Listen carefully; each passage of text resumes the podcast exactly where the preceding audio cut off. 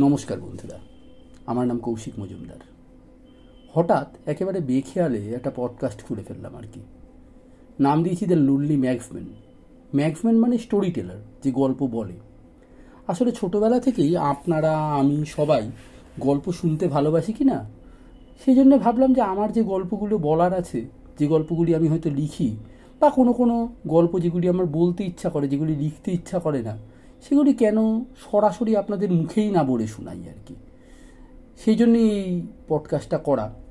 দেখা যাক আপনারা যদি ভালোবাসেন, তাহলে আমার যখন যা মনে হবে তা বিভিন্ন বইয়ের আলোচনা, বিভিন্ন গল্পের আলোচনা, আমার লেখা নতুন কিছু গল্প বা গল্পের অংশ, কিংবা আমার যদি কোনো নতুন গল্প বা উপন্যাস আসে তার থেকে কিছু অংশ, বিভিন্ন কিছু, যখন যা মনে হবে আর কি, সব এই পডকাস্টে আমি অল্প অল্প করে আপনাদের শোনাবো। এবং আপনাদের ফিডব্যাকের জন্য। সবচেয়ে বড় কথা হচ্ছে, আপনাদের শুনে যদি ভালো লাগে এবং খারাপ লাগে, কি ভালো লাগে বা কি খারাপ লাগে আপনারা অবশ্যই আমাকে বলবেন। আজকে প্রথম দিন শুরুটা একটা গল্প দিয়েই করা যাক। আপনারা হয়তো জানেন জাস্ট কিছুদিন আগে, গত পাঁচ তারিখ আমার একটা নতুন বই বেরিয়েছে, আবার আধার। আজকে বড্ড ইচ্ছা করছে আবার আধার থেকে আমার খুব প্রিয়, নিজেরও প্রিয়, এই গল্পটা আগে কোনো দিন কোথাও প্রকাশিত হয়নি, সেই গল্পটা আপনাদের শোনানো। গল্পটার নিজ বাড়ি আপনারা যারা দার্জিলিংয়ের ওদিকে গেছেন, তারা জানেন দার্জিলিংয়ে যেতে গিয়ে একটা ছোট্ট স্টেশন আছে যার নাম নিজ বাড়ি এটা সত্যি এক্সিস্ট করে। সেই নিজ বাড়িকে নিয়ে আমি একটা গল্প লিখেছি এবার।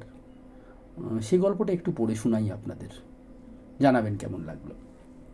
গল্পের নাম নিজ বাড়ি দার্জিলিং মেলটা কিষানগঞ্জ ছেড়ে যেতেই ট্রেনের বেশিরভাগ যাত্রী আড়মোড়া ভেঙে উঠে পড়ে। দু একজন প্রায় নিত্যযাত্রী যারা জানেন রাঙাপানিতে গাড়ি দাঁড়াবেই, তখন ওঠা যাবে। তারা দিব্যি চাদর মুড়ি দিয়ে পাশ ফিরে আবার ঘুমোনোর উদ্যোগ করেন। আমার সহযাত্রী কোথা থেকে যেন ভাঁড়ে করে দুটো চা নিয়ে এসে বললেন, খেয়ে নিন মশাই, খাঁটি মোষের দুধের চা, সঙ্গে নান খাটাই বিস্কুট। তাই ইচ্ছে থাকলেও আর শুয়ে থাকা গেল না। গরম চায়ে চুমুক মারতে মারতে দেখছি একের পর এক স্টেশন ঝড়ের বেগে বেরিয়ে যাচ্ছে। পাঞ্জিপাড়া গাইশাল, গুঞ্জারিয়া, এই স্টেশনগুলিতে কারা নামই কে জানে? একটু আনমনেই বলে উঠেছিলাম। তা ঠিকই বলেছেন। নেহাত কাজ না থাকলে কিংবা বাড়ি বা আত্মীয়ের বাড়ি না থাকলে এসব স্টেশনে কে নামবে বলুন? না কিছু দেখার আছে? না আছে ভালো কোনো হোটেল? না কোনো বড় ব্যবসার জায়গা? লোকে কিষানগঞ্জে নামে। খুব জোর আলু আলুয়াবাড়ি জংশন নামবে। ওখান থেকে একটা লাইন আলাদা হয়েছে, কিন্তু মাঝের স্টেশনে শুধু ঘুরবার জন্য কেউ নামে না। আমি কিছু বললাম না, মাথা নাড়লাম। ভদ্রলোক বলেই চলছিলেন, আর নামবেই বা কেন বলুন দেখি? কোথায় ঘুরে এলে না দার্জিলিং ঘুরে এলাম? কালিম্পং ঘুরতে গেছিলাম। এমনকি আজকাল কী সব ফিরারি গাঁওটাও না কী সব যেন সব যাচ্ছে, তাও মেনে নেওয়া যায়। কিন্তু মাগুরজান ঘুরতে গেছি, অথবা তিন মাইল হাটে তিন রাত কাটিয়ে এলাম, শুনেই লোকে হাসবে। বলে নিজের মজাতে নিজেই হো হো করে হেসে উঠলেন ভদ্রলোক। ভদ্রলোককে আগে চিনতাম না, কাল রাতে ট্রেনেই আলাপ। দুজনেরই ফ্লাইট বার তা আমার লোয়ার ও রাপার সারা রাত বেজায় নাক ডেকে কম্পার্টমেন্টের কাউকে ঘুমোতে দেননি।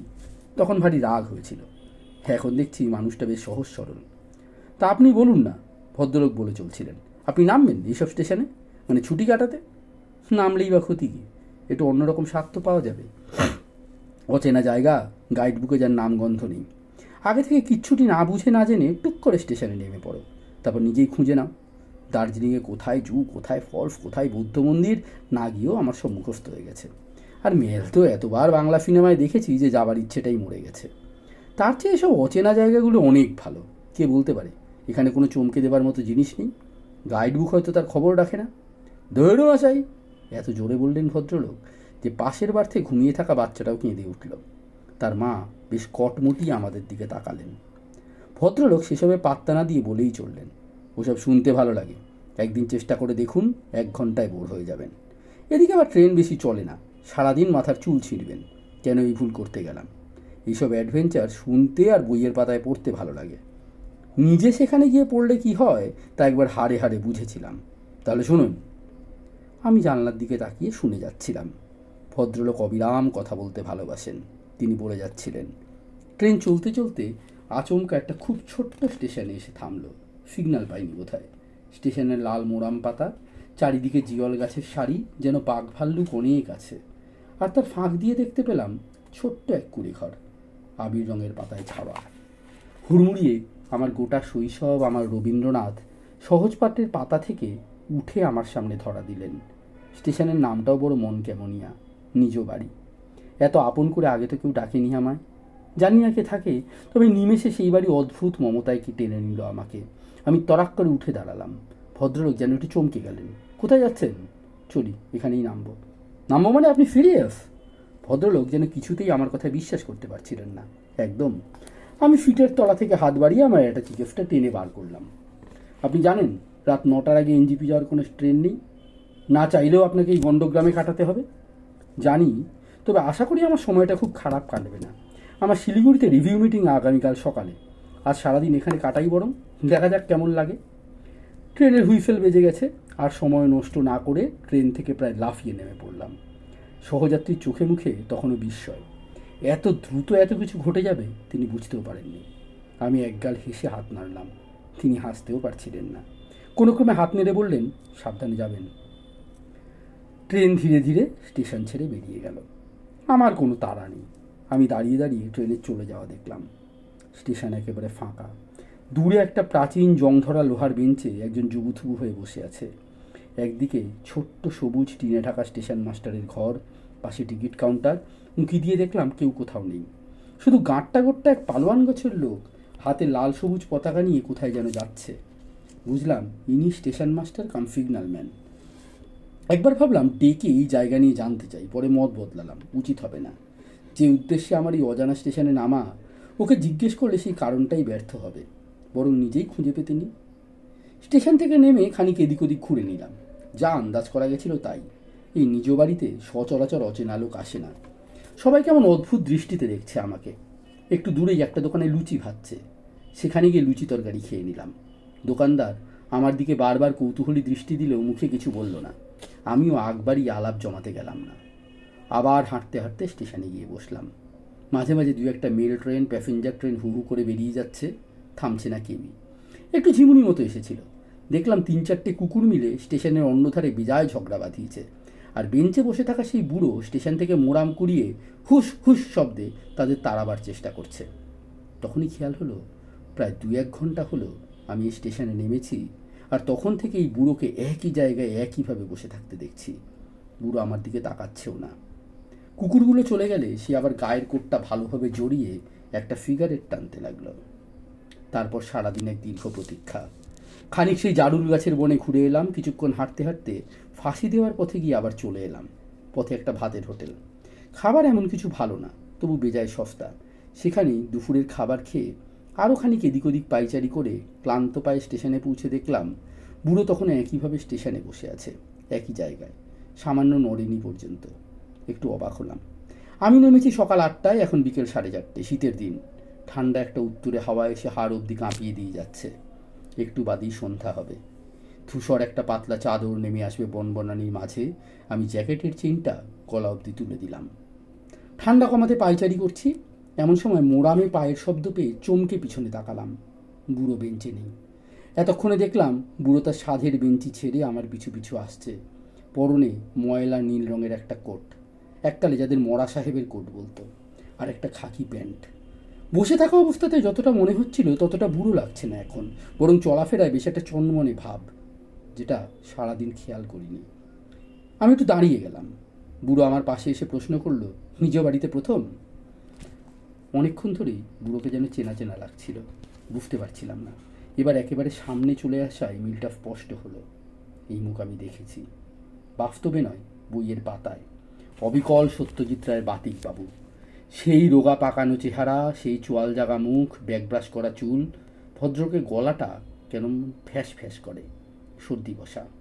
একটু হেসে উত্তর দিলাম হ্যাঁ কোথাও যাবার আছে বলে তো মনে হচ্ছে না। সকাল থেকে স্টেশনেই দেখছি। এখানে চেনা কেউ নেই বোধ হয় না, একেবারে খামখেয়ালে নেমে পড়েছি। কোনো প্ল্যান নেই। রাতের ট্রেনটা এলে এনজিপি চলে যাব। এখানে দেখার বিশেষ কিছু নেইও। কে বলেছে নেই? এখানে আলেয়া হ্রদ আছে। একটু দূরেই সন্ধ্যার পর গেলে আলেয়া দেখা যায়। যাবেন নাকি দেখতে? কত দূর? বেশি দূর না, আধা ঘণ্টার মধ্যেই চলে আসব। আপনার ট্রেন আসার অনেক আগেই এই প্রস্তাবে না করার কোনো কারণ নেই।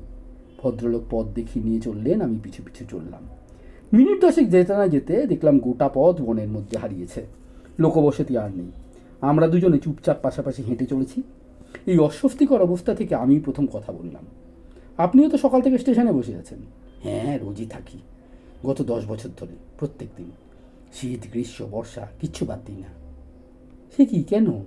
অপেক্ষা করি? অপেক্ষা? কার জন্য? আপনার জন্য?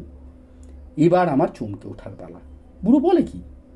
আমার জন্য অপেক্ষা করেন কিন্তু আপনি তো আমাকে চেনেনই না। চিনি বলিনি তো? অপেক্ষা করি বলেছি, আপনার জন্য, আপনার মতো মানুষের জন্য। এবার আমি সতর্ক হলাম। লোকটার কথাবার্তা আমার ঠিক স্বাভাবিক লাগছে না। মাথা খারাপ মনে হয়। না বুঝেই পাগলের পাল্লায় পড়ে এতটা রাস্তা আসা আমার উচিত হয়নি।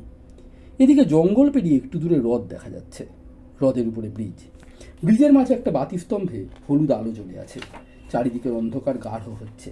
ভয় পাবেন না, আপনি কে বা কি আমি জানি না, জানার বিন্দুমাত্র ইচ্ছে নেই। কিন্তু আমি এটা ভেবেই অবাক হচ্ছি, শেষ অবধি আপনি এলেন, তার মানে আমার ধারণা ভুল না। অবাক হচ্ছেন, অবাক হচ্ছি, আবার আনন্দও পাচ্ছি, আমি উত্তর দিলাম না। বুড়োকে এখন কথাই পেয়েছে। আমরা হাঁটছিলাম আর বুড়ো নিজেই কথা বলে চলছিল। আমার ত্রিসংসারে কেউ নেই। মানে এককালে ছিল, এখন আর নেই। সারাদিন একা একা কী করব, তাই নানা রকম আগডুম বাগডুম ভেবে চলি। আপনি ভাবেন? কে ভাবে না? এমন মানুষ হয় নাকি? না না তেমন ভাবনার কথা বলছি না। আমি বলছি অলিক, অবাস্তব ভাবনার কথা। আচ্ছা আপনি কখনো ভেবেছেন কীভাবে একটা পারফেক্ট মার্ডার করা যায়? ও বাবা। ভাবিনি আবার। এককালে ফেলুদা, বোমকেশ, মায়ের স্বপন কুমার অব্দি গুলে খেয়েছি। তখন তো দিনরাতে এইসবই ভাবতাম। বাবা, বুড়ো খুশি হলো। তাহলে আপনি বুঝবেন, এমন হয়েছে যে আপনি মনে মনে অনেকের উপর রাগ পুষে রেখেছেন। ভেবেছেন একে পৃথিবী থেকে সরিয়ে দেব। মনে মনে তাকে খুন করার বহু প্ল্যান করেছেন, কিন্তু কোনোটাই পারফেক্ট মার্ডার হয়নি। সে তো হবেই, কারণ পারফেক্ট মার্ডারের অপরাধী ধরা অসম্ভব। এমনকি তাকে সন্দেহ করা যাবে না। কিন্তু এই ধরনের খুনে যার মোটিভ থাকবে, সন্দেহ তো তার উপর পড়বেই। সাব্বাস! একদম খাঁটি কথা বলেছেন। মোটিভ। জগতে সব ঠান্ডা মাথার খুনের পিছনে কোনো না কোনো মোটিভ থাকে। সবচেয়ে বড় মোটিভ টাকা, তারপর প্রেম, তারপর ক্ষমতা, ঈর্ষা ইত্যাদি প্রভৃতি।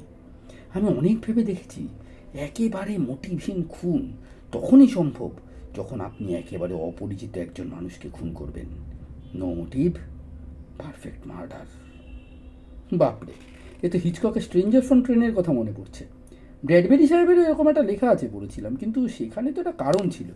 আপনার এসব মনে হওয়ার কারণ কি? গল্প করতে করতে দুজনে সাঁকর উপর চলে এসেছি। ভদ্রলোক আমাকে দূরের দিকে আঙুল দেখিয়ে বললেন ওই দিকে তাকিয়ে থাকুন, ওখানেই আলেয়া দেখা যাবে একটু পর থেকে। বলে একবার নিজের হাত ঘড়িটায় সময় দেখে নিলেন। তারপর আমার দিকে ফিরে আবার শুরু করলেন। আপনি স্কেপকোট কথাটার মানে জানেন? জানি, বাইবেলের গল্প, যেখানে একটা ছাগলকে বলি দেওয়া হয়েছিল গোটা এক সমাজের পাপ বহন করার জন্য। ছাগলটার কোনো দোষ ছিল না। একেবারে ঠিক। কিন্তু তাকে তো মরতে হয়েছিল বলুন। এই যে আমি বললাম না, আমার ত্রিসংসারে কেউ নেই, সেটা কত দশ বছরের কথা। তার আগে আমার স্ত্রী ছিল, ছেলে ছিল। আমি নিজে মিলিটারিতে কাজ করতাম। একদিন সেই ছেলে গাড়ি চাপা পড়ে মরে গেল। লোকাল এমএলএর গাড়ি। অনেক দৌড়েছি। দোষীদের কোনো শাস্তি হয়নি। সেই এমএলএ এখন মন্ত্রী। মনে মনে কতবার চেয়েছি লোকটাকে খুন করতে। পারিনি। সাহস হয়নি। আমি রিটায়ার করার পর বউয়ের গল ব্লাডারে পাথর হলো। ছোট্ট অপারেশন ডাক্তারের বলে সেপটিক হয়ে চার দিনে বউটা মরে গেল। আবার সেই ডাক্তার জায়গা মতো পয়সা খাইয়ে এখন নিজ বাড়ি ছেড়ে শিলিগুড়িতে বিরাট নার্সিংহোম খুলে বসেছে। চাইলেও ওর কিছু করতে পারব না। আমার সেই সাহসও নেই, সামর্থ্যও নেই। পুরো একটু থামলো। এবার আমার চোখের দিকে সোজা তাকিয়ে বলল, আমি তাই গত দশ বছর ধরে প্রতিদিন স্টেশনে বসে একজন স্কেপগোট খুঁজি। যে এখানের কাউকে চেনে না, যাকে এখানের কেউ চেনে না। যে মরলে কোনো মোটিভ থাকবে না।